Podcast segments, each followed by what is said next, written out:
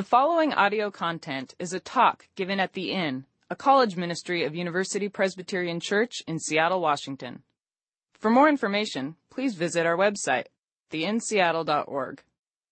Well, everybody, it is September. For those of you who have been away, I welcome you back. My name is Ryan Church. I'm one of the pastors here on staff at UPC, part of the team that helps uh, lead lead this church's charge and Young Life College charge here at the University of Washington and throughout Seattle. So glad that you are here. I have been away. Uh, I think for the I've missed the last six inns, and that's the longest stretch I've been away uh, from the inn over the last 11 years. So for me, it is it is no doubt. Uh, it feels like it feels like coming home, uh, to, to, be sure. I've been down in Pasadena, California, uh, finishing my Master of Divinity at Fuller Seminary. Master of Divinity, strange name for a degree because at the end of it, what you really realize is that you have mastered nothing, much less divinity. Uh, if there's anything that, that when you're when you're studying theology and the things of God, what you what this degree tells you uh, in the end is really how little you know about God. So why they call it a master of divinity, I have absolutely no idea. But I'm grateful uh, to the staff, both past and present, that have kept things uh, rolling around here. Um, they've helped me get to the finish line, and I am grateful for that. Uh, hey, it is September. And as we get into a school year, in so many ways, it, it does feel like we're anticipating something like a New Year's Day. But my question for you is this. Okay, when presented with an opportunity that might be exciting, albeit a little bit scary, what stops you? What stops you from doing something perhaps a little bit different? What stops you from, from doing that which you really, really desire? And in that way, it, it's, it's very, very exciting. But on the other hand, it's scary because you have no idea how you might walk into that space. How you might do that. Some of you, as you're, as you're considering these things that, that, uh, that might stop you, there, there might be any number of things that come, that come into mind. Let me tell you a little bit about myself. Uh, seeing as that I've been gone, I haven't had a chance really at all to be up front this summer. There's a lot of new faces. So, um, I've shared this before, but I'll, I'll share it with, with you all again, that I am, I am a sore loser. Okay, I always have been. In fact, some of my more recent friends uh, might even be astonished to know that I've actually gotten better over the years. I used to be way more of a jerk when it comes to losing. Well, last year, last spring, there was a new game that hit the neighborhood. This game that these gentlemen are, are demonstrating called Spikeball. And it's, it's really, as you're probably seeing right here, it's the dumbest thing I've ever seen. Okay? I, I would see these dudes outside my office window literally playing for hours. Some of them, like this one right here, was, he was on our staff and he would find a way to justify playing this and getting paid for it. Okay? I want you all to know he got fired. Okay? He is no longer on our staff. But there, so anyway, I would, I would be walking home and these guys would be out here doing this stupid thing. And they would say, hey, church, dude, you want to come and play some spike ball with us? And I'd be like, oh, you know, guys, um, A, no, I don't. And the reason is that I really, I really believe that, uh, I mean, if you notice what they're doing, they're hitting a small ball with their hand into a net, and I, and I found myself to be like evolutionarily above that. Okay? If anything, it shows you, like, as you're watching, you go, wow, people really have come from primates, and for that matter, not all that far. Okay? Now, the reality is that I declined the several offers. You guys can sit down. Okay? I declined the several offers to play. Nice job, Petey. You're way too good at that. Um, I declined the offers to play because I knew that if I got into playing spike ball, I would quickly be exposed as cumbersome and clumsy, slow, not all that coordinated. And so I, I, I declined for the longest time. Well, finally it rolled around later, late spring. I do get sucked into playing, and all my worst fears about it came true immediately as I played spike ball. And honestly, I think I played a dozen games before I won the first game, and, and I was playing a guy that only had one hand at that point. and, you know, I mean, it felt good to win because I hate losing. But it showed you how bad I was at this. Why didn't I play this game? Because I was afraid of being found out.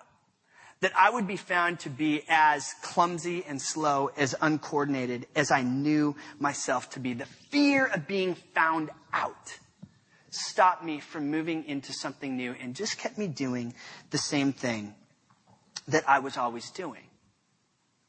And so again, I ask you, what stops you? What keeps you doing that which you've always done? Is it the fear of being found out? Is it guilt or shame from a sin, either past or present? Perhaps it's your own schedule. It's a preoccupation with success or your own performance. What keeps you from doing something different? What keeps you from growing in a relationship with God and perhaps in a relationship with others?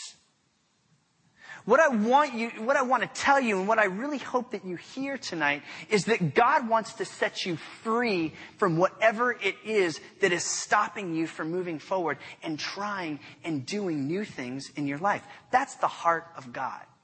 One who sets people free.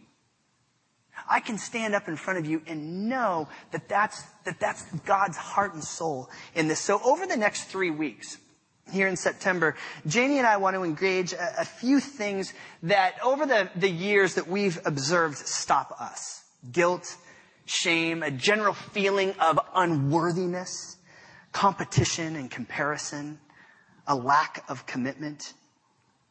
These are things that stop us. And I want to assert that ultimately all these things are related to some sort of preoccupation with ourselves. It's not always necessarily a preoccupation with that which is bad or that which is sin. Often it is just a preoccupation with ourselves and how we might be perceived. So let's get, let's uh, let's get started by looking at some text tonight. But before we do that, let's take a few moments to pray before we do. Lord, if we are going to lose ourselves, we need to find you. And so we declare that as we come to your word tonight, we come seeking with hopes of finding you, with the hope of getting a vision for real life. And Lord, we know we can't do it on our own. So by your Holy Spirit, which we know is in this room with us, help us to gain a new, if not fresh picture of you and your love for us. And it's in Jesus' name that we pray. Amen. Okay. Uh, before we read some text from the Gospel of John, um, I want to introduce you to somebody that many of you are familiar with. This this guy named Peter, uh, this disciple of Jesus, often referred to as Simon Peter. And as we come to this story, I want I want you to to picture uh, this perspective. On our on our staff retreat last week, Janie led our staff through looking at a, a, Bible verse where we, we looked at it from the perspective of several different characters that were in the story. It was a very powerful thing. I want to, to invite you to look at the story tonight um, through the lens of Peter and think like, like Peter has on one of those helmet cams like that I see uh, skiers and snowboarders jump into a terrain park and do all their tricks, or, uh, you know, or or I sometimes I see skateboarders on campus or here on 47th, and they've got they've got these helmet cams that help basically show you the perspective of, of what they're seeing with this camera that is attached to their person. So so think about think about what you would see as, as we read this text you know, what would be seen in this, in this helmet cam of Peter? Well, a couple of things that might be seen before what we're going to get to. Um, the first thing that you might see, if you were to rewind just a little bit, would be to see the face of Jesus up close. And you might see, you might see Jesus kind of looking in, and if the volume wasn't on, he, would be looking with perhaps a, a solemn look on his face, and he'd be, he'd be holding up three fingers saying, Peter, before the rooster crows, you are going to deny me three times. And then all of a sudden, there'd be, you know, Jesus would be moving back and forth on the screen because Peter would be shaking his head going, absolutely not, Lord. I will follow you wherever you will go. I would lay down my life for you. Well, as you would continue to watch whatever is being captured in this webcam, you would see a lot of head shaking, a lot of, a lot of shaky stuff in the next few scenes because sure enough, three times as Peter is asked, Hey, are you, are you with him, with this Jesus of Nazareth? Aren't you one of his disciples? Again, the camera would shake. No, truly, I don't even know the man. Well, as, as many of you know the story, sure enough, Jesus is led uh, to the cross where he uh, ends up died, but three days later, he, he gloriously rises again. Probably leaving some of his disciples rather confused. Well, after Jesus has appeared to uh, a few of the disciples in other contexts, he finally shows up in a place where Peter could see him, and that's where we pick up the story. So continue to picture this from Peter's helmet camp. Peter says, I'm going out to fish. And the disciples said, We'll go with you. So they went out and they got into a boat, but that night they caught nothing. Early in the morning, Jesus stood on the shore, but the, the disciples did not realize that it was Jesus. He called out to them, Friends, haven't you any fish? No, they answered. He said, Throw your net on the right side of the boat, and you will find some. When they did, they were unable to haul the, the net in because of the large number of fish. Then the disciple whom Jesus loved said to Peter, It is the Lord. As soon as Simon Peter heard him say, It is the Lord, he wrapped his outer garment around him, for he had taken it off, and jumped into the water. The other disciples followed in the boat, towing the net full of fish, for they were not far from shore, about a hundred yards. When they landed, they saw a fire, burning coals. There were fish on it and some bread. Jesus said to them, Bring some of the fish you've just caught. Simon Peter climbed aboard and dragged the net ashore. It was full of large fish, 153. But even with so many, the net was still not torn. Jesus said to them, Come and have breakfast. None of the disciples dared ask him, Who are you? They knew it was the Lord. Jesus came, took the bread, and gave it to them, and did the same with the fish. Okay. What are you seeing in that helmet cam? How did this story play out for you? Let me tell you a little bit about uh, how this story plays out for me. Um, this plays out like one of those I don't know, I might be a little bit weird in this way, but before I was in this job, I used to have a job where I'd do a lot of traveling and I'd end up watching these, these early morning TV shows like on a sports channel like ESPN and they were fishing shows. Okay? This is like a fishing show. In these, in these fishing shows, the dudes always have southern accents and they always catch fish in about three to five minutes. They're all like, hey, we're going to skiff right on over here and uh, the water's going to be a little bit cooler, cooler on these stones, and we're going to drop that. We're going to uh, we're going to present that bait, and that lunker he's he going to take it. He going he going to take that bait. Sure enough, guy starts reeling. Oh, oh, oh, come on now, easy there, Billy Bobby, easy there, easy there. Oh, oh, oh, oh, no, that that is a beautiful fish. They never call it a fish; it's a fish. Fish. Oh, that right there is a beautiful fish. Oh, look at that belly. Look at that belly. Look at it. And then they hold it, and it's always catch and release. Hey, fish, fish, this is your lucky day, fish. Hey, have a nice day, fish. Okay. And then three to five minutes, that same scene repeats. Okay. Now, in the fishing show that we just watched in Peter and his disciples, it would have been not nearly that exciting because they caught nothing. Okay, the one thing that might have kept it a little bit exciting is the fact that Peter didn't have any clothes on. Okay, so it's kind of like the adult fishing network, which Let's leave that alone for right now. Okay, but isn't that curious that Peter, that Peter is in the boat, you know, and then when he's gonna go for a swim, that's when he puts his clothes on. Most people take off their clothes to go for a swim. Peter puts on his clothes. Okay, I wanna, I wanna suggest that that, that this is, this is one of the key parts of the story. Okay, so in, in the way that this, that this plays out with, with Peter kind of mixed with both fear and excitement and hopping into the water, swimming that, that hundred yard dash and, in, you know, I'm guessing probably not quite as fast as a, as a Michael Phelps or a Ryan Lochte, especially if he's wearing like some sort of, of garment. Okay, probably not going all that fast. Uh, but the reason that he would put that, that clothing back on takes us back to the very beginning of the Bible. That after he had denied this person that he saw three times, and this person emerges and sees and, and he sees him again, there's this sense of he's trying to hide the guilt and the shame and the vulnerability that's there by again clothing himself. In the same way that when Adam was, who had, had previously been naked, but then disobeys God and shows up and he and Eve are wearing clothes. Somehow we put a lot of energy into hiding that, that guilt and that shame that we feel.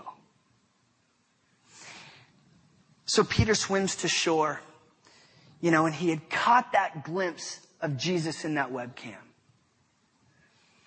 But he swims to shore, and I want to, I want to, in, in the way that this plays out in my head, you don't really see Jesus a whole bunch in what follows. He looks back out at the guys that are bringing in the boat and the huge catch of fish. As they get in, Peter walks over towards the boat and helps pull the, pull the net in while Jesus is standing over by what the story says. There's some, there's a fire, there's coals burning. He's already got some breakfast started saying, Hey, why don't you bring some over here? But here's the curious thing. How did they know that there were 153 fish? Why does John include that in the story? And how do we know? Well, in the webcam of my imagination, Peter brings this net in. And the other guys are going, well, he told us to bring some fish. But Peter, covered in guilt and shame, is doing everything he can to avoid confronting Jesus. So he's bringing in these fish. One. Two. Oh my gosh, I cannot believe he's here. Maybe if I just delay long enough, he'll leave and I won't have to worry about this. Oh my gosh, I can't believe I denied him three times. Five. Six. Oh, oh I'm just going to count the fish for a while. Aren't we, aren't we wired like this a little bit? Confrontation is hard, especially when we know that we've blown it. I've got a couple of cute redheaded little boys, one that will be one uh, coming up here in uh, on October 1st, and then another that will turn four here uh, in just what another nine days here on on September 13th. Okay, two redheaded little boys, and the the oldest one, Carson, in the bottom of your screen there. He is in this phase where, especially with the camera, when you say smile, that is, that is the cue that he is to do anything but smile. Okay? He'll make silly faces. You can show some of the other pictures here. And this one, yeah, yesterday we went and rode the great wheel for the first time. I was like, hey, Carson, smile. And he's like, I don't want to smile. Okay, and then, and then, you know, this one, Colin, Colin the young one is like perpetually happy. If you wanna, if you wanna feel like a million dollars, go spend about 10 minutes with the young one. And, and Colin will do that for you. Uh, and, and Carson's usually pretty cool most of the time, but pull a camera out and it is bewitching for him. Well, Carson, as he's gotten a little bit older, we've, there, there have been a, a few moments where he misbehaves, he acts out, and, and one of the things that you have to do as parents, of course, is coach your, your kids in social graces like apologizing. Well, one night there was, we had some friends over and Carson wanted to say something to my wife, Julie, to his mom. And, you know, and Julie was trying to finish the conversation with somebody. So Julie goes up, or Carson goes up to the person that Julie was talking with and just takes a big old swipe at him. Okay. At her, actually. And of course, Julie and I reacted, you know, in the short way to say it is we basically said, you can't do that. And you have to go apologize. And for, for the, literally the next hour, Carson came up with every reason why he couldn't apologize. The most entertaining of which was, well, if I go back, I might hit her again. okay? So I was like, okay, maybe we need to back off for this a while. But, but it was amazing that as we were seeking to engage this thing, that after Julie and I reacted, our son was clearly embarrassed, if not disappointed with himself. He would not look us in the eyes. He would not go and engage this person who he had otherwise been engaging all evening.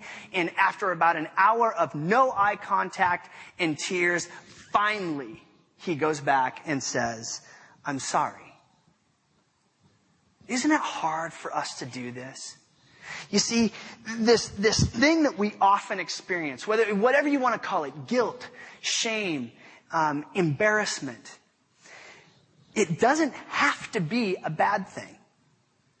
It can be a good thing that reminds us of, of the heart of God uh, in the way that, that it plays out. The reality is that we do, in fact, do things that disappoint God.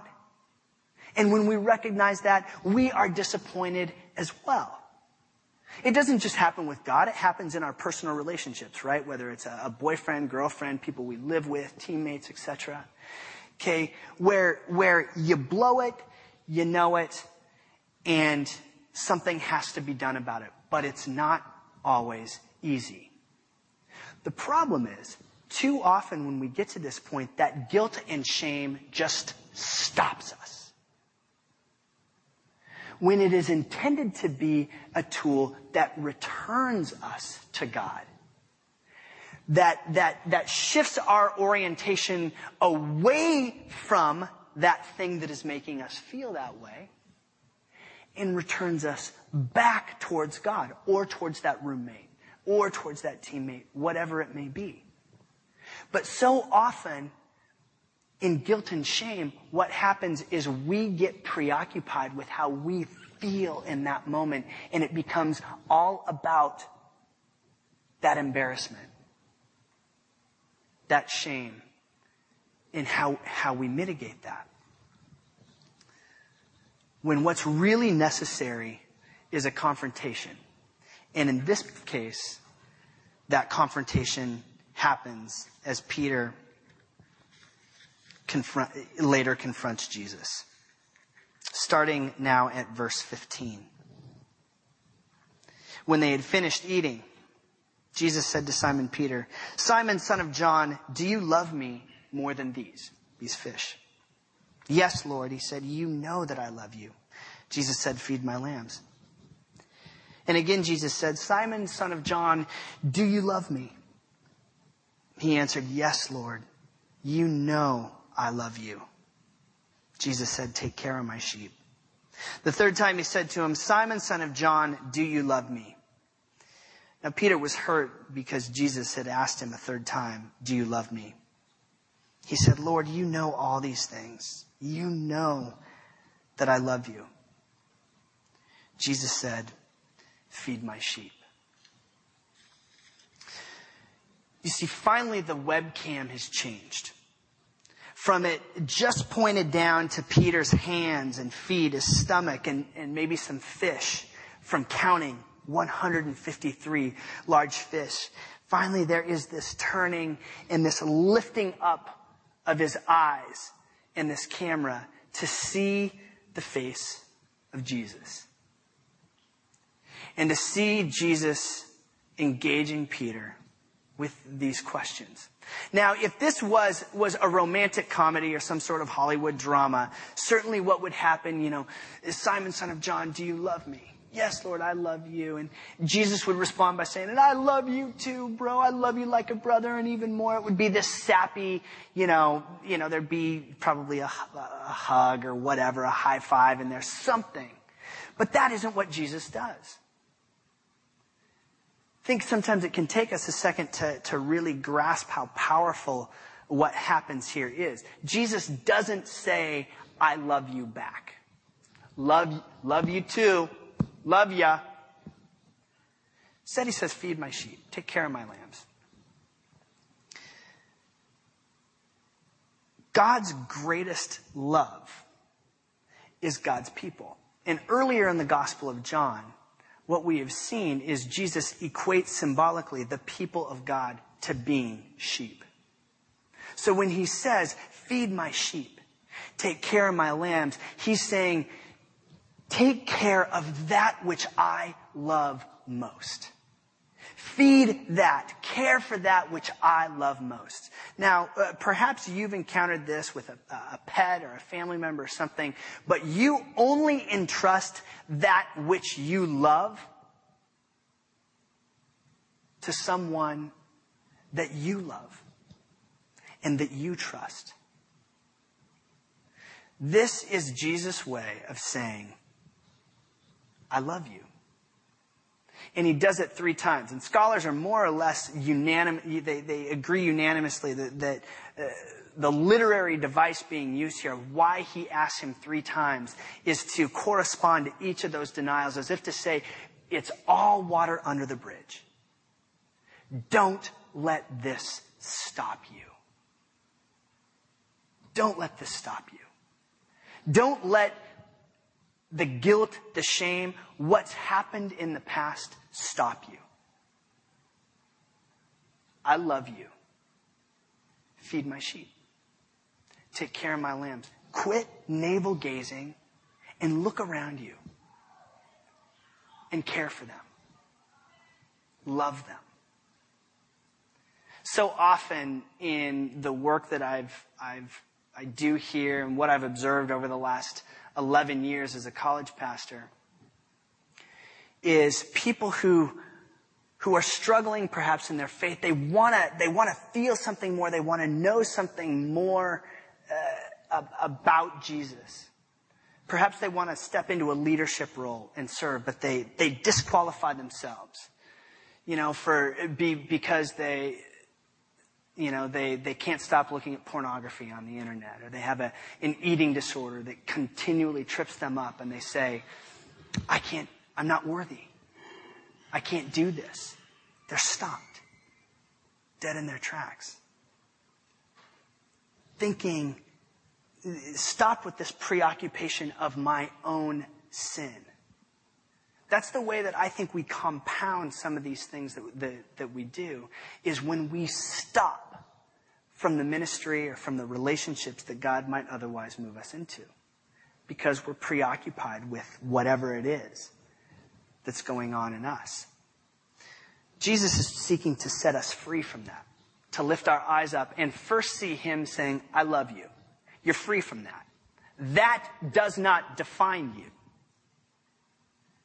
And in so doing, taking our eyes off of ourselves to see a much bigger picture to get us, in essence, to quit thinking so much about ourselves.